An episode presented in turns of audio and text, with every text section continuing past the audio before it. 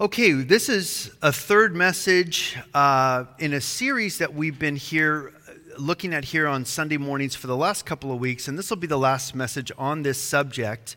Um, I've entitled this message "The Way of Salvation," and we're going to start in Matthew chapter seven. We've been here, I think we've been here the last two Sundays as well, but I want to start here this Sunday as a starting point because this is where Jesus basically uh, teaches us to walk on that narrow path. So, this message is entitled The Way of Salvation. And we're going to start in verse 13 of Matthew 7.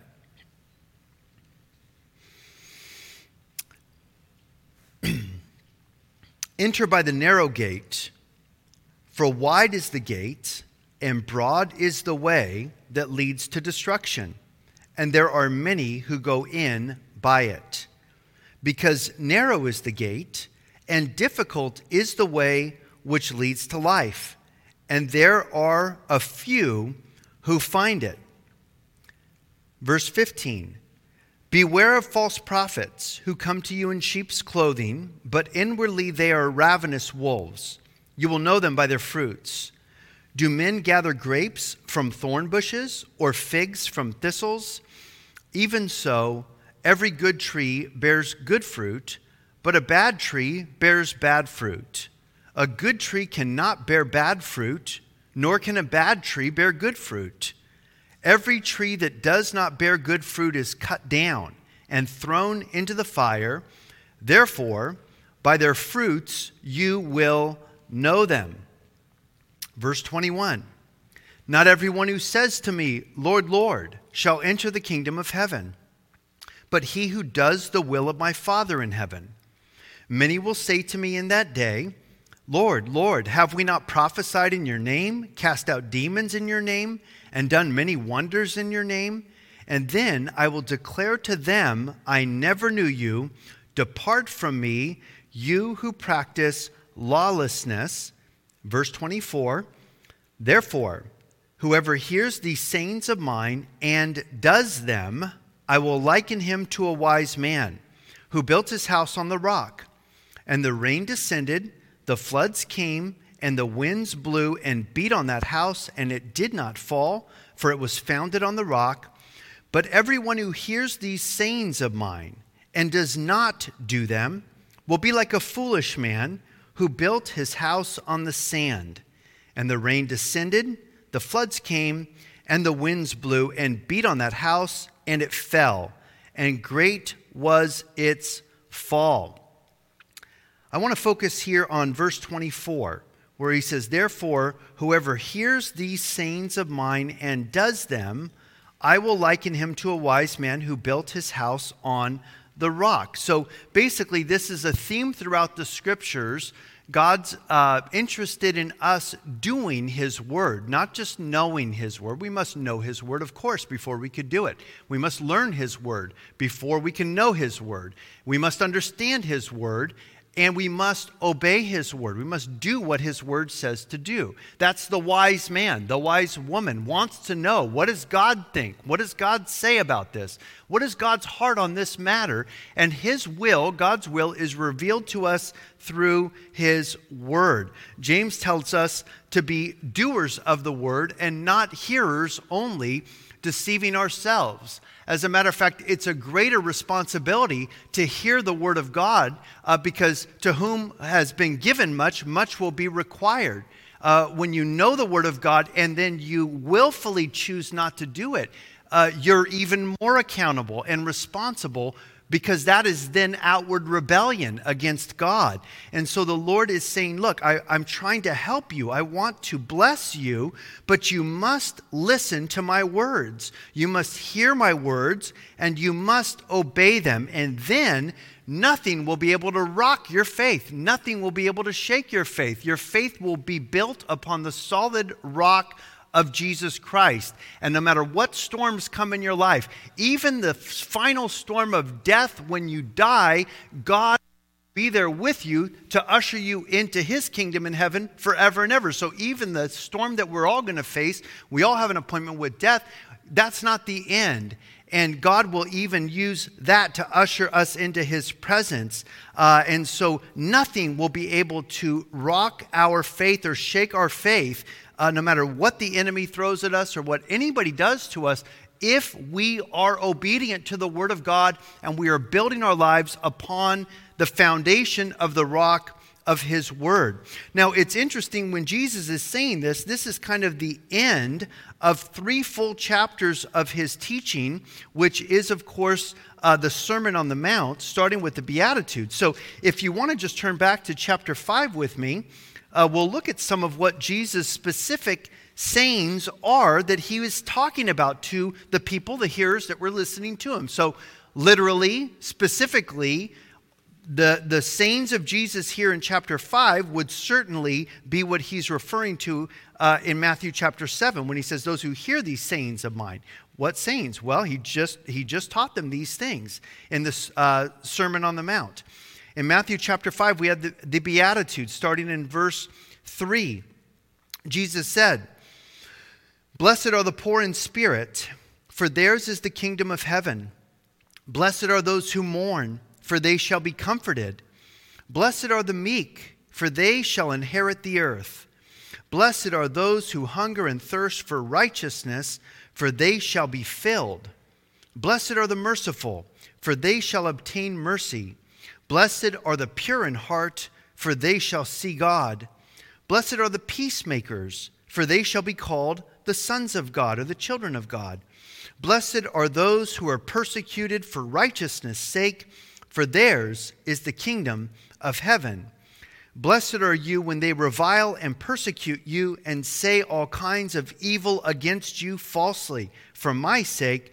Rejoice and be exceedingly glad, for great is your reward in heaven, for so they persecuted the prophets who were before you. So now you get an idea of some of the sayings that Jesus is speaking about that we are to obey and we are to do. We are to be poor in spirit. We are to be those who mourn over sin and over the lost. We are those who are to be meek and humble. We are to those to, to be those who would hunger and thirst after righteousness. We are to be those who are merciful and kind and show mercy to others. We are to be those who are pure in heart, for the pure in heart shall see God. We are to be peacemakers, and we are blessed when we are persecuted for his name's sake. Blessed are you when they revile and persecute you and say all kinds of evil against you falsely for my sake. And I think that this is already beginning to happen in our culture, where if you take a biblical stance on things like whether it's natural to change a gender of a child from a boy to a girl, uh, that is now considered hate speech. And so we're going to be persecuted for taking a stand uh, for the gender that somebody is born and saying, no, if you're born a boy, you're a boy. If you're born a girl, you're a girl. Somehow that's now hate speech to be able to say that when that should be fairly obvious at every level uh, that, that's the truth. Uh, to say that uh, God does not accept gay marriage or that God does not accept uh, a homosexual lifestyle or pornography or people living uh, in adultery or living in sin, living together before they're married, having sex outside of marriage. It's all encompassed sexual immorality. At this point, this is now hate speech to be able to say this. And so the persecution is already beginning. And it's probably just a matter of time before the government begins to censor uh, us in our beliefs and really begins to censor the Word of God.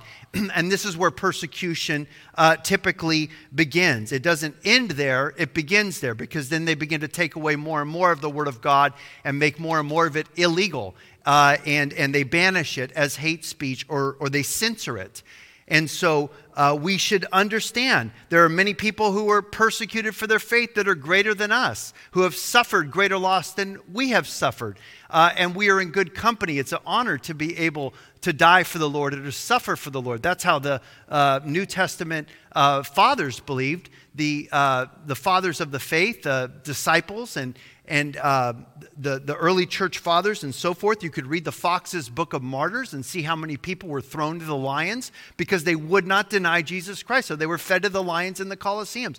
They were burned at the stake by Nero, uh, persecuted. They, were, uh, they lost all of their property. They were basically wandering because uh, they would not be able to participate in the culture, in the society in Rome, because they would not deny Jesus Christ. They would not say Caesar is Lord and deny that Jesus is Lord. And so it is an honor uh, to be persecuted for Christ's sake, for righteousness' sake.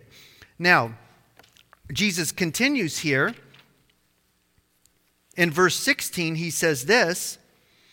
He says, Let your light so shine before men that they may see your good works and glorify your Father is in heaven your Father who is in heaven. So Jesus is telling us uh, that we are to let our light shine. You're the light of the world, he says. A city that is set upon a hill cannot be hidden. You don't hide a lamp, uh, you don't light a lamp and hide it under a basket, uh, but you put it on a lampstand. It gives light to the whole house. And so, too, we are supposed to let our light shine before men, that they would see our good works and they would glorify our Father who is in heaven.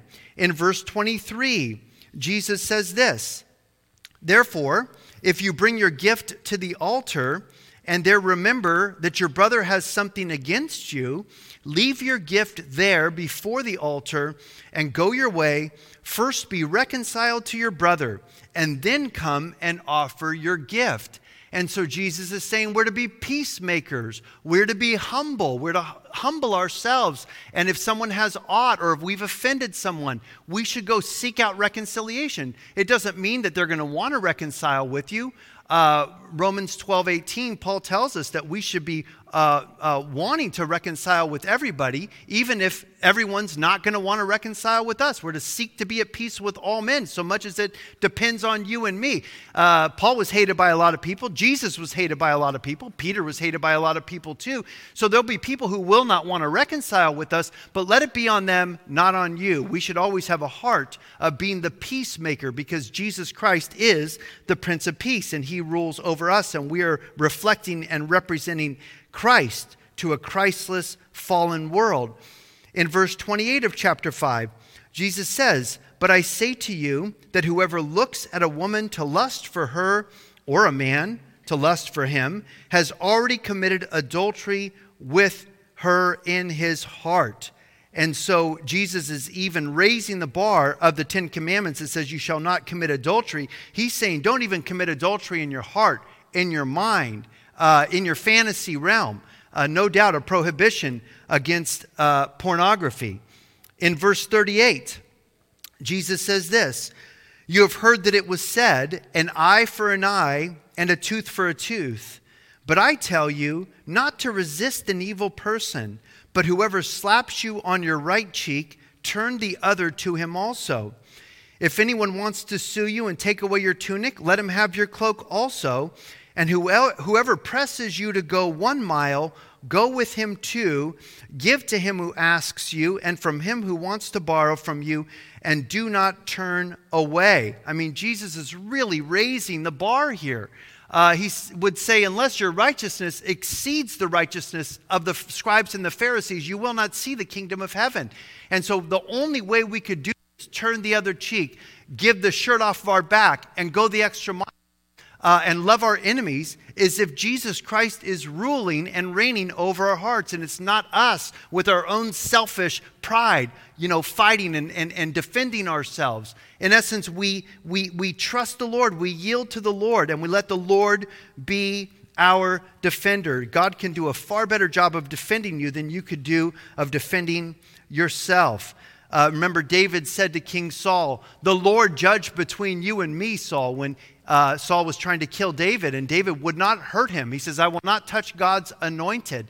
And, and he said, You know, what am I? David said, What am I? A flea? A, a dead dog? A flea on a dead dog? You're taking the armies of Israel to chase all around Israel to, to kill me? I'm nothing.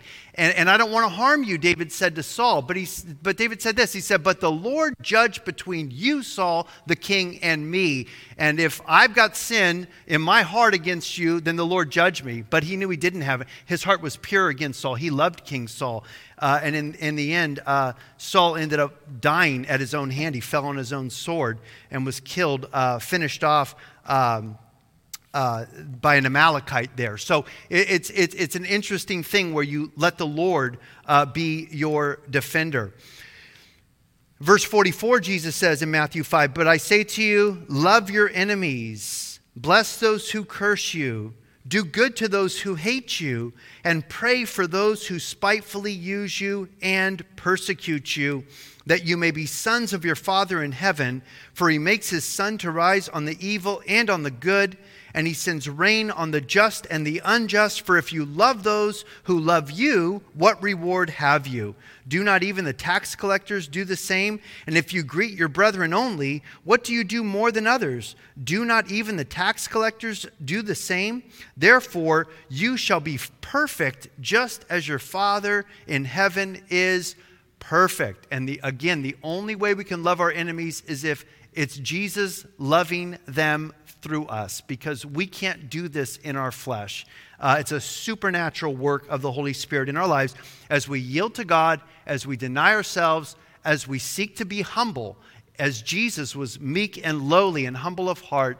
Uh, then God gives us the power to even love our enemies and to bless those who curse us and to do good to those who hate us and to pray for those who spitefully use us and persecute us.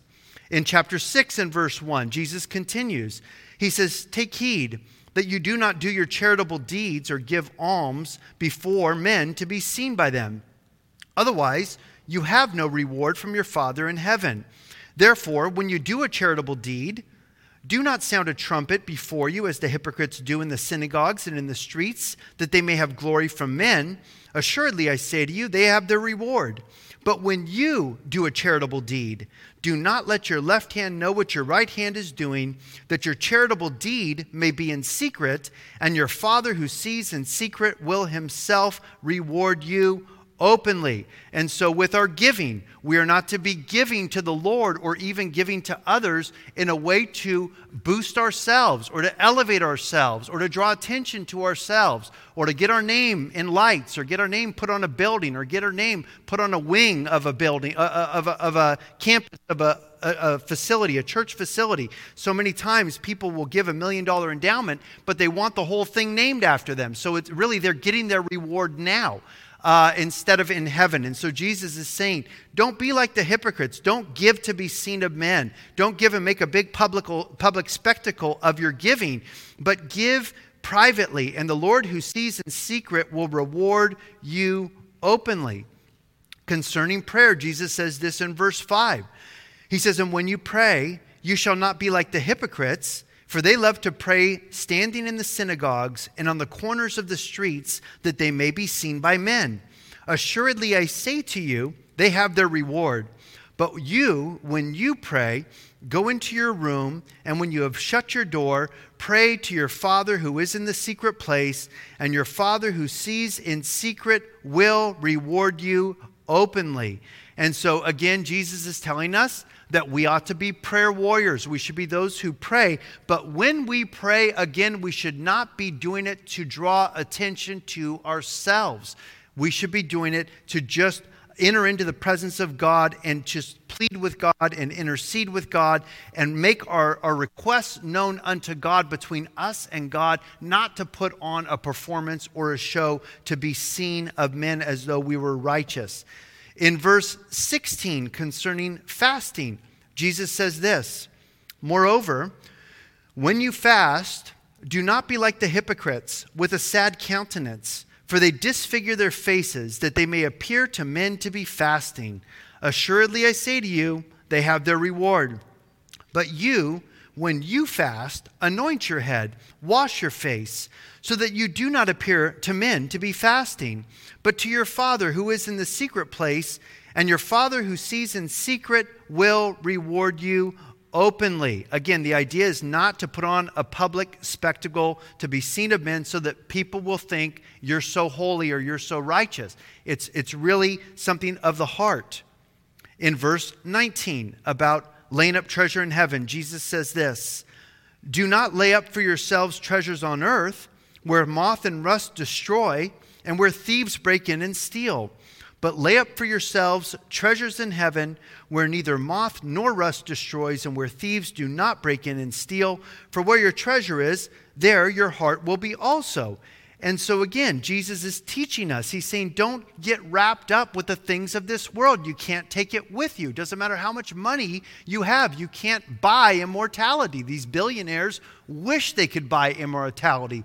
Uh, uh, some of them freeze their brains, they freeze their bodies through cryogenics, and they're hope that someday science will allow them to be able to resurrect their bodies like Walt Disney and some others. They're on ice somewhere, believing that somehow they're going to be able to be resurrected. They're going to be able to live forever. They didn't want to trust in Jesus, but they're going to try and trust in the scientists to resurrect them.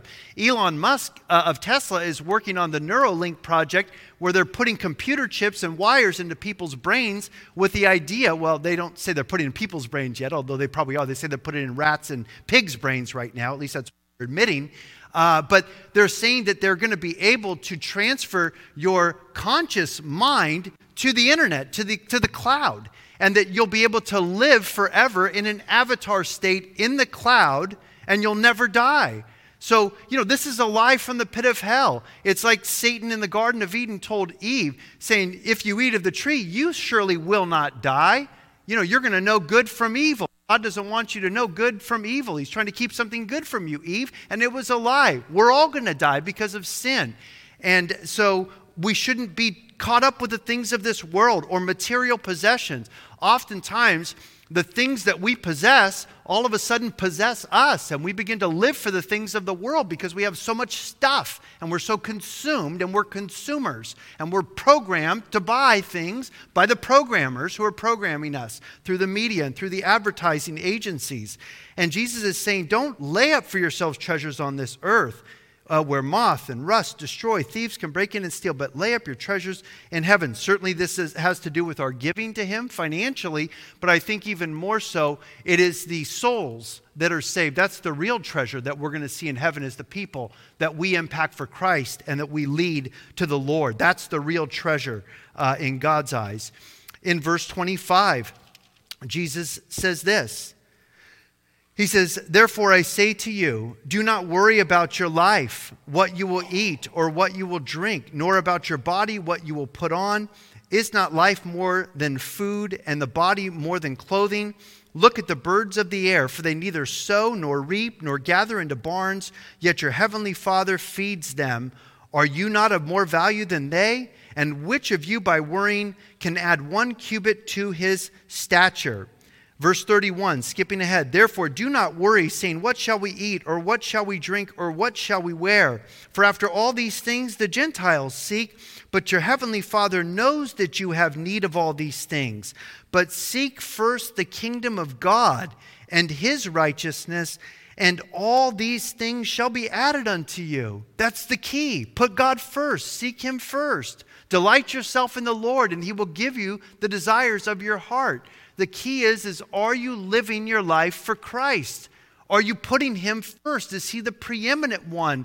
And if not, then really you're, you're going to have problems in this world because whatever you put before God becomes your God. Whatever you are uh, is your master passion, whether it's your job, whether it's your family, whether it's your career, whether it's uh, your recreation, you know, your stock portfolio, your real estate holdings, whatever it is, you know, everything else becomes an idol if we put it before our relationship with God. And Jesus says, just seek first the kingdom of God and his righteousness, and then all the other things will be added unto. You. He promises if we put him first that he will meet our needs. He'll meet our needs, and He's so faithful.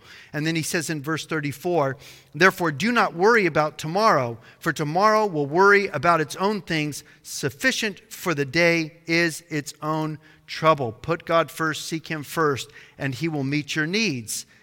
Chapter 7, verse 1 Judge not, that you be not judged.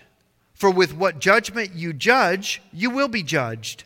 And with the measure you use, it will be measured back to you. And so we're not to judge people to hell. All we could do is tell people what God's word says.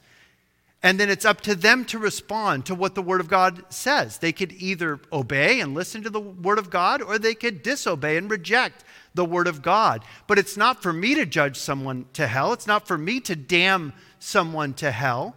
Uh, that's God's business. My job is to make sure that I'm not damned to hell, that I'm on the straight and narrow path that leads to life, and that I'm bearing good fruit in my life, and that I'm building my house, my spiritual house, upon the rock of the foundation of the Word of God. And so he continues and says, And why do you look at the speck that's in your brother's eye, but you do not consider the plank that's in your own eye? Verse 3.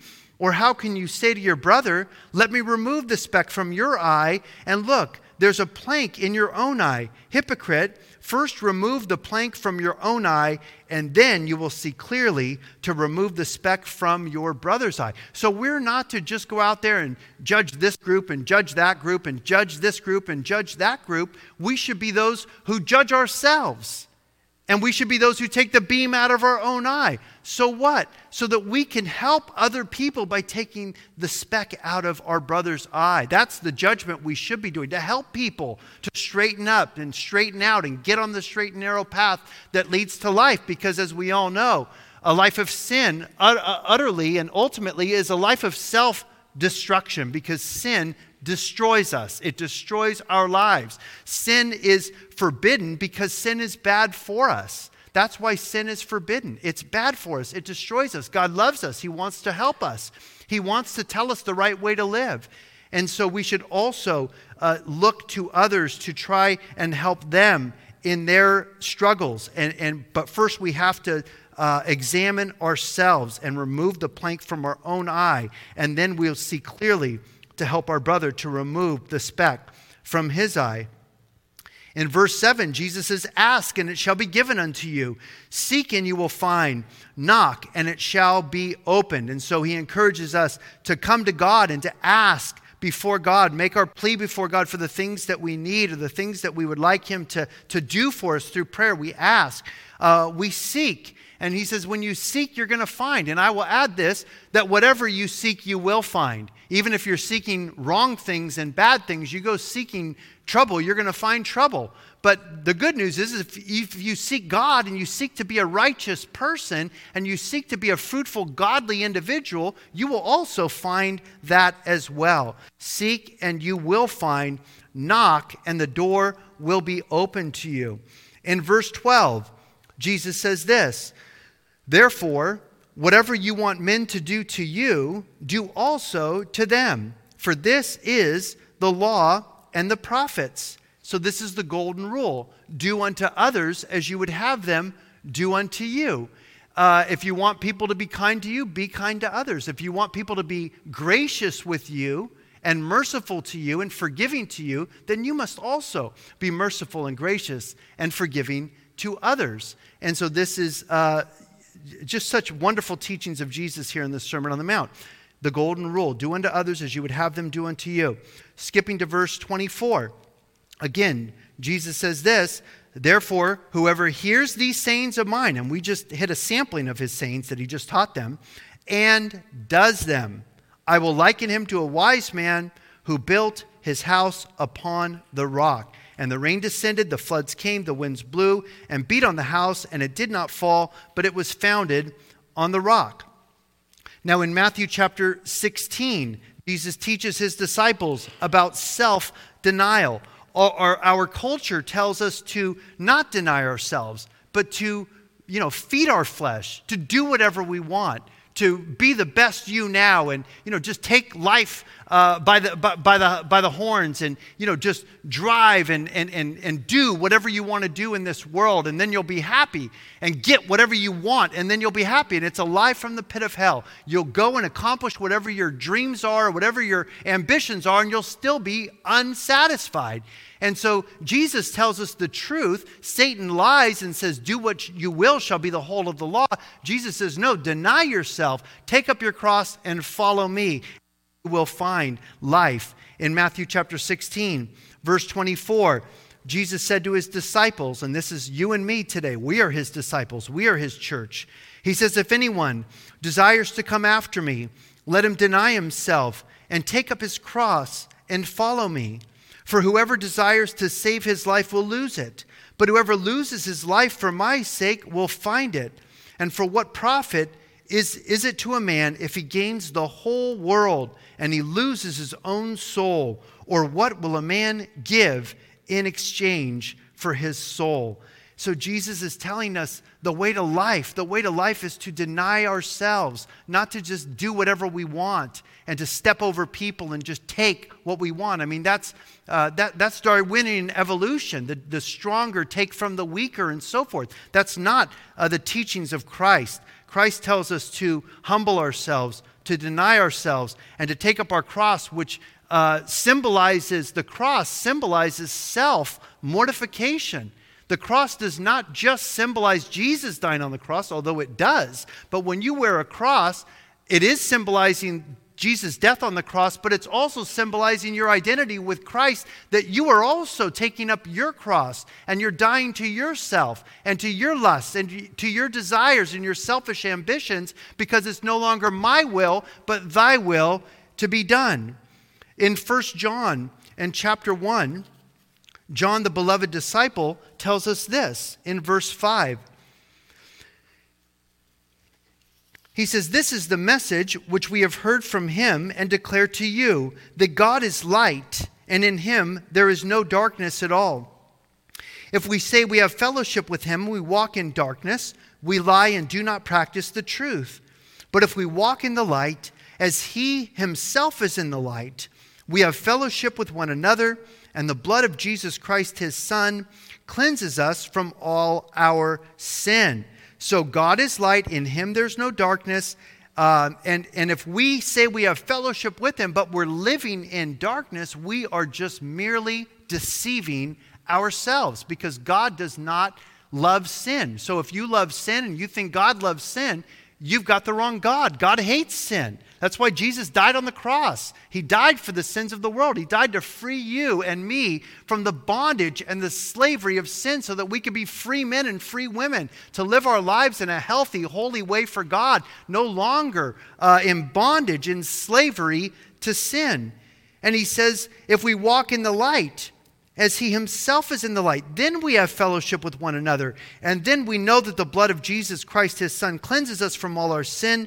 If we say that we have no sin, we deceive ourselves. The truth is not in us. And this is to the church, this is to the Christian. If we say we have no sin, we're liars. We're all sinners. It's, it's innate within our very DNA to sin. We have to fight against sin every single day, every moment of every day in this world, in this flesh. He says, but if we confess our sins, he is faithful and just to forgive us of our sins and to cleanse us from all unrighteousness. If we say we have not sinned, we make him a liar, and his word is not in us. God makes this so simple to us and for us to understand. If you confess your sins, he's faithful, he's just to forgive you of your sins for Christ's sake, because Christ died on the cross. He suffered and bled and died for your sins. Self examination, just like Jesus was teaching. Take the beam out of your own eye first, that you might help your brother by removing the speck out of his eye. Now, turning back to the Old Testament, in the book of Proverbs, Proverbs chapter 3 talks more about this way. Proverbs 3, verses 5 and 6, a very wonderful uh, scripture here that many of you have memorized and should memorize if you don't have this memorized.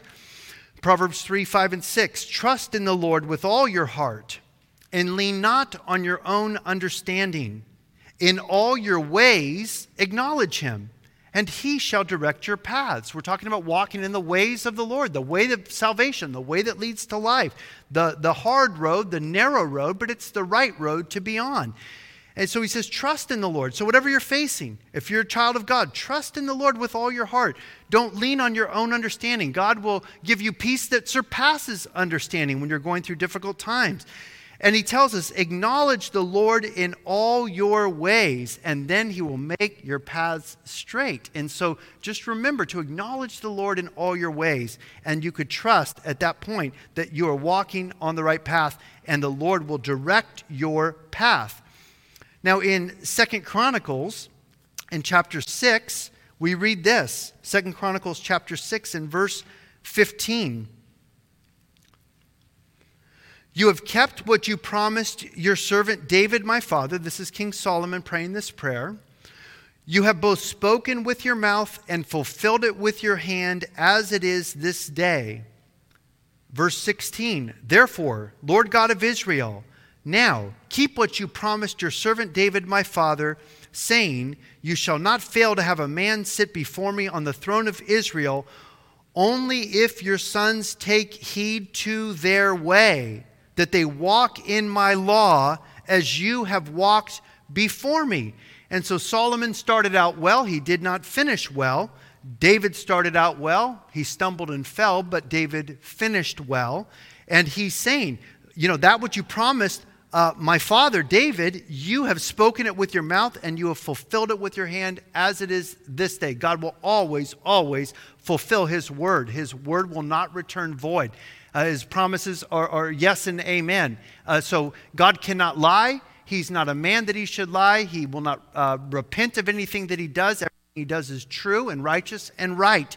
And whatever he says, he will do. But we are to be those who take heed to our way, that we would walk in his law according to his word. Uh, and then we have his promises. In verse 26, Solomon says, this is when he was uh, dedicating the temple of Israel in Jerusalem.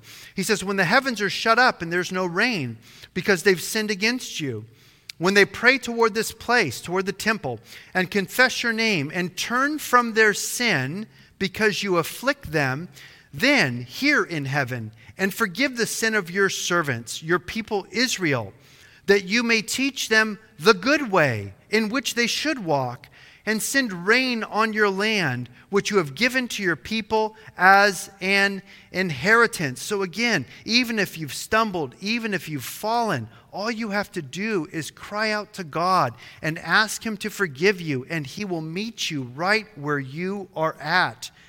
In Ezra, in chapter 8 and verse 21, I'll read this to you. We read this. Then I proclaimed a fast there at the river of Ahava that we might humble ourselves before our God to seek from him the right way for us and our little ones and all our possessions.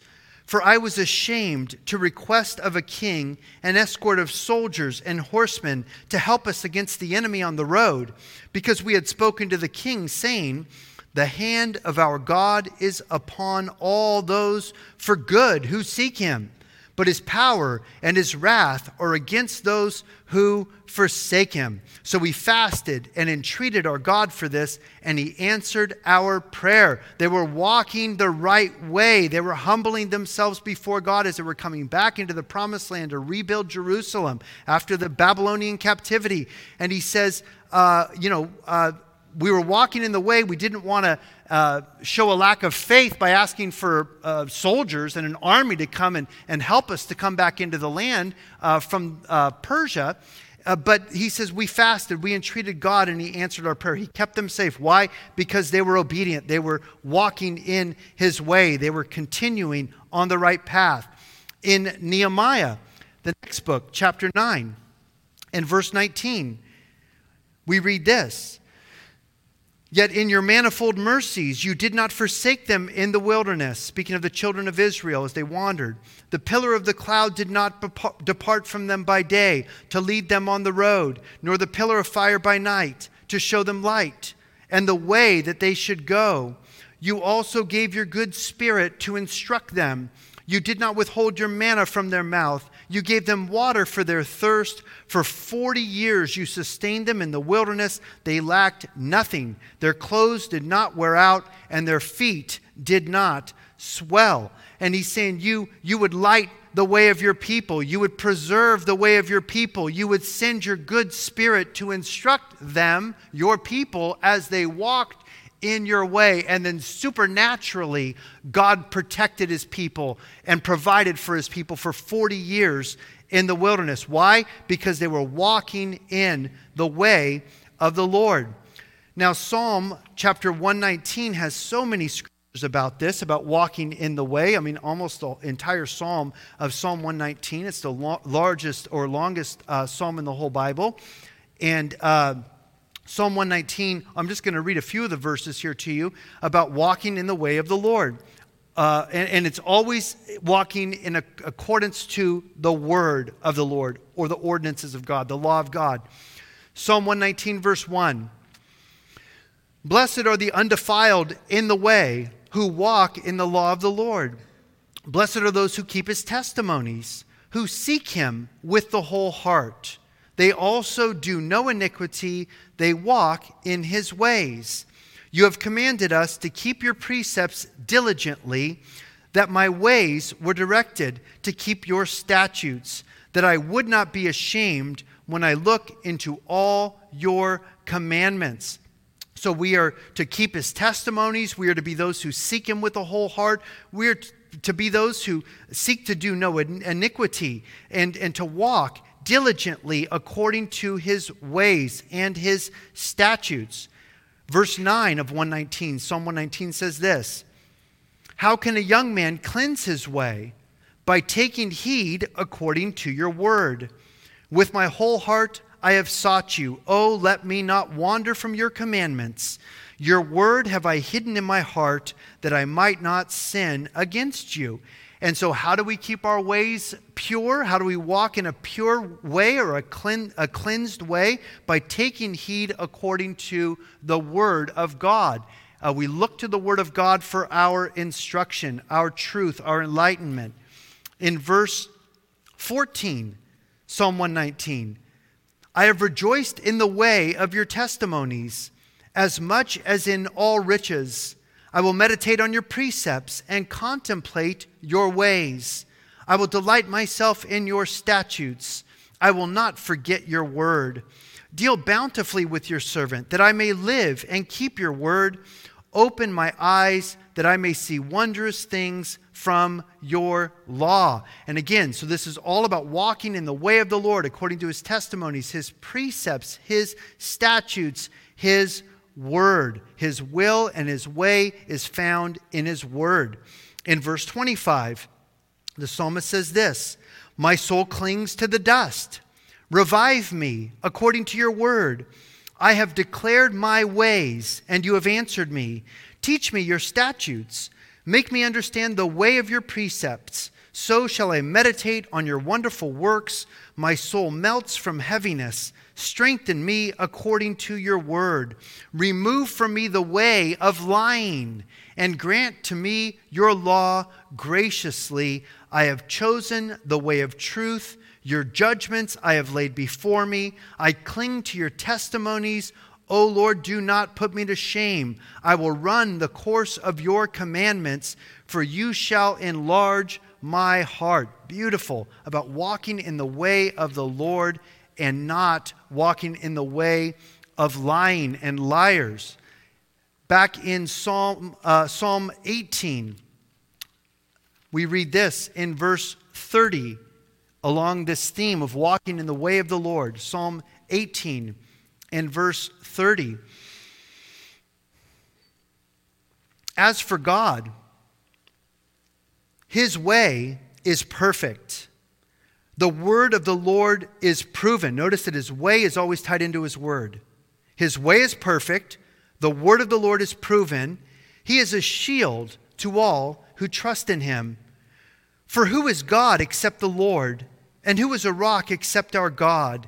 It is God who arms me with strength and makes my way perfect.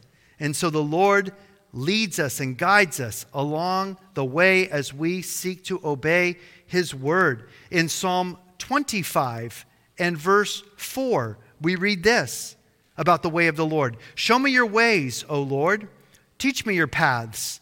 Lead me in your truth and teach me, for you are the God of my salvation. On you I wait all the day. Remember, O Lord, your tender mercies and your loving kindnesses, for they are from old. Do not remember the sins of my youth, nor my transgressions. According to your mercy, remember me, for your goodness' sake, O Lord. Good and upright is the Lord. Therefore, he teaches sinners in the way. Thank God he teaches sinners in the way because we're all sinners. We need his teachings. The humble he guides in justice, and the humble he teaches his way. All the paths of the Lord are mercy and truth to such as keep his covenant and his testimonies. For your name's sake, O Lord, pardon my iniquity, for it is great. Who is the man that fears the Lord? He shall teach him, he shall teach in the way he chooses. He himself shall dwell in prosperity, his descendants shall inherit the earth. The secret of the Lord is with those who fear him and he will show them his covenant. Verse 15 My eyes are ever toward the Lord, and he shall pluck my feet out of the net. He teaches, teaches sinners in the way. The humble he guides in justice. The humble he teaches his way. The paths of the Lord are mercy and truth. These are themes that are found over and over again as we walk in the way of the Lord. In Psalm 37 and verse 5, the psalmist David here declares Commit your way to the Lord, trust also in him, and he shall bring it to pass. He shall bring forth your righteousness as the light, and your justice as the noonday. Rest in the Lord and wait patiently for him. Do not fret because of him who prospers in his way, because of the man who brings wicked schemes to pass. Cease from anger and forsake wrath. Do not fret, it only causes harm, for evildoers shall be cut off. But those who wait on the Lord, they shall inherit the earth. Commit your way to the Lord. Trust in him, he'll bring it to pass. Stay on that way, that, that lonely road, that straight and narrow road. Don't seek to take your own revenge against your enemies, but as Jesus taught us, pray for your enemies and love those who hate you and those who curse you. He, in Psalm 37, verse 23, David says this about our way The steps of a good man are ordered by the Lord, he delights in his way. Though he fall, he shall not be utterly cast down for the Lord upholds him with his hand.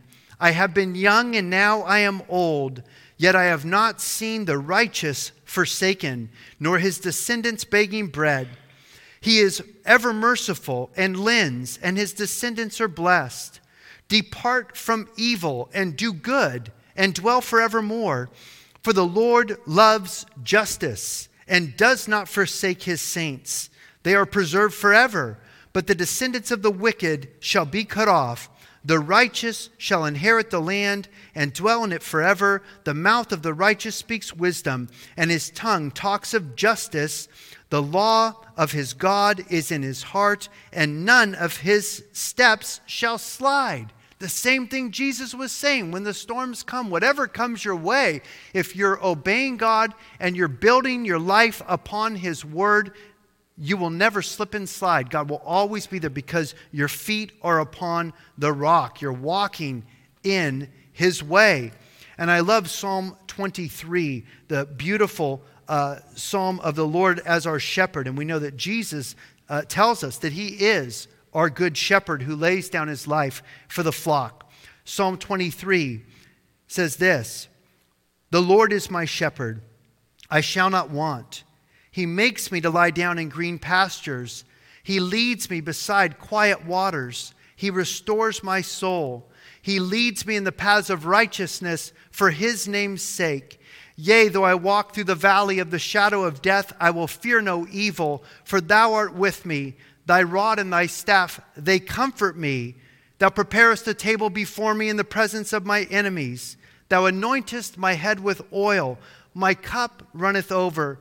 Surely goodness and mercy shall follow me all the days of my life, and I will dwell in the house of the Lord forever. It's the way that leads to God's house, David is saying. The end of this road, even though it's a hard road, uh, even though it's a road sometimes where we have to walk through the valley of the shadow of death, even though sometimes we are surrounded by our enemies, in the end, as we walk along the way with our good shepherd and we follow him, we're going to end up where? In his house. I will dwell in the house of the Lord forever. That's the end of the way that we're on, the way that leads to life, the way of salvation through Jesus Christ and by the work of our good shepherd, Jesus Christ.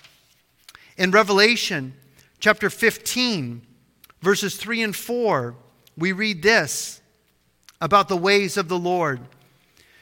Revelation 15, verse 3 they sing the song of Moses, the servant of God, and the song of the Lamb, saying, Great and marvelous are your works, Lord God Almighty. Just and true are your ways, O King of the saints. Who shall not fear you, O Lord, and glorify your name? For you alone are holy. For all nations shall come and worship before you, for your judgments have been manifested. God's ways are marvelous, His ways are great, and just and true are His ways. His ways are right, they're true, they're just. Why wouldn't we want to walk in the way of righteousness, the way of justice, the way of truth, and the way that leads to eternal life? It's because of our flesh and it's because of the pressures of this world pulling us off that straight and narrow path that leads to life and trying to take us on that broad road that leads to destruction. Indeed, it is a lonely road to walk on the road that leads to life, but there are many great men and women who are on that road and many that have gone before us. And again, just and true are your ways, O Lord. Righteous are you, Lord. And we are going to end up in his house at the end of this way. That's the end for all of us. It's a good end. It's where true life actually begins. We take our last breath in this world and we take our first breath in the real world, which is heaven, where we will dwell with him forever and ever. In 1 John chapter 1, I know we read this earlier. This is where we're going to end, just to leave you with this. 1 John chapter 1 and verse 5. This is the message we have heard from him and declare to you that God is light, and in him there is no darkness at all. If we say that we have fellowship with him and we walk in darkness, we lie and do not practice the truth. But if we walk in the light, as he himself is in the light, we have fellowship with one another, and the blood of Jesus Christ, his Son, cleanses us from all our sin. Verse 9 If we confess our sins, he is faithful and just to forgive us of our sins and to cleanse us from all unrighteousness. We should be examining our hearts before God daily as His people. We should be humbling ourselves and saying, Lord, search me and seek me and know my heart. If there's any wicked way in me, reveal it to me that I might repent of it, I might forsake it. Uh, and so uh, we are going to have an opportunity here this morning for those who would like prayer. We're going to start on Sunday mornings having uh, a prayer team available at the front after service, up here at the front, uh, in front of the stage here. And so, uh, if you would like prayer, either to receive Jesus Christ, perhaps you've been sitting and listening, but you've never really surrendered your life to Christ or been born again, you could come forward for prayer, and the prayer team will pray with you and show you how simple it is to be born again by confessing with your mouth that Jesus is Lord and believing in your heart that God raised him from the dead. Whoever calls upon the name of the Lord will be saved. Perhaps there's some who are prodigal sons and daughters who have wandered away and they want to come back to the Lord today. You can come forward for prayer to rededicate your life to Christ. Or perhaps you just have a prayer need, something personal, private, or something that uh, you're burdened with, a loved one perhaps that you'd like to pray for, or some sickness. We want to have you come forward for prayer if that's you today as well. And so uh, I'm going to pray and close the service out. The worship team can come back up, and then I will uh, uh, bring the prayer team up. They'll be right down here in the front, down at the ground level, uh, for those of you who would like uh, prayer after this service. Father, thank you so much for your word. Thank you, Lord, that your way is defined for us in your word. Thank you, Jesus, that you are the Word of God personified. You are the Word of God made flesh who came and tabernacled amongst us. Lord, please forgive us for our sins, for we all fall short. We fall miserably short, Lord God, of your standard. But we thank you, Lord, that you continue to lift us up You continue to pick us up when we fall. A righteous man falls seven times and gets back up on his feet again because you stand him back up on his feet, Lord. Thank you, Lord, that we can uh, confess our sins to you and you are faithful and just to forgive us of our sins and to cleanse us of all unrighteousness, Jesus, because you died on the cross for the sins of the whole world. May we learn to love righteousness, love what you love, and hate the evil that you hate, Lord God. May we daily examine ourselves uh, to remove the beam out of our eye so that we might help our brother to remove the speck out of his eye. Bless your people. Bless this weekend. Continue to keep us safe and watch over us and provide for presented here today. It's in Jesus Christ's name we pray. Amen. We all want to thank you for listening. If this message has blessed you, as we all pray that it has, send the link to this podcast to your friends. Working together, we can get Michael's teaching of the whole of God's inerrant word to all those who hunger to hear it. If you would like to see this ministry expand to reach even more of the broken and lost, if you have questions, comments, and prayer requests, Email us at coahpodcast at gmail.com.